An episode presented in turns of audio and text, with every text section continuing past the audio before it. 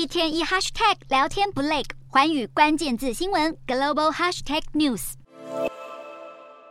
监控海外公民、拘禁民运人士、打压少数民族，近几年来北京侵犯人权作为有增无减。美国国务院当地时间二十号发布二零二二年度人权报告，大量篇幅聚焦中国。针对中国的部分，报告洋洋洒洒列出二十五项重大侵权作为，包括法外杀人、政府虐待、强迫消失、跨国镇压、关押政治犯，以及严重限制人民宗教和平集会与政治参与自由等等。其中新疆问题最为严重，美方指出种族灭绝和危害人类罪行去年不断在新疆上演，预计自二零一七年起，有超过一百万人遭关押进行再教育，受害者多为维吾尔族人士。此外，报告也严厉批评北京对网络的严格控制和干涉，不仅在二十大期间限制民众发文和个人微信对话，就连学者发表评论支持乌克兰或批评清零政策，都被要求修正言论，要与北京立场一致，不然就等着被销声匿迹。美国国务卿布林肯发表报告时，点出全球五大人权问题，除了北京在新疆将进行的种族灭绝之外，还包括俄罗斯侵略乌克兰、伊朗暴力镇压和平示威、缅甸军政府巩固权力，以及塔利班政权压迫阿富汗妇女。另外，俄国盟友白俄罗斯、叙利亚、古巴等国的人权危机也同样受到美方密切关注。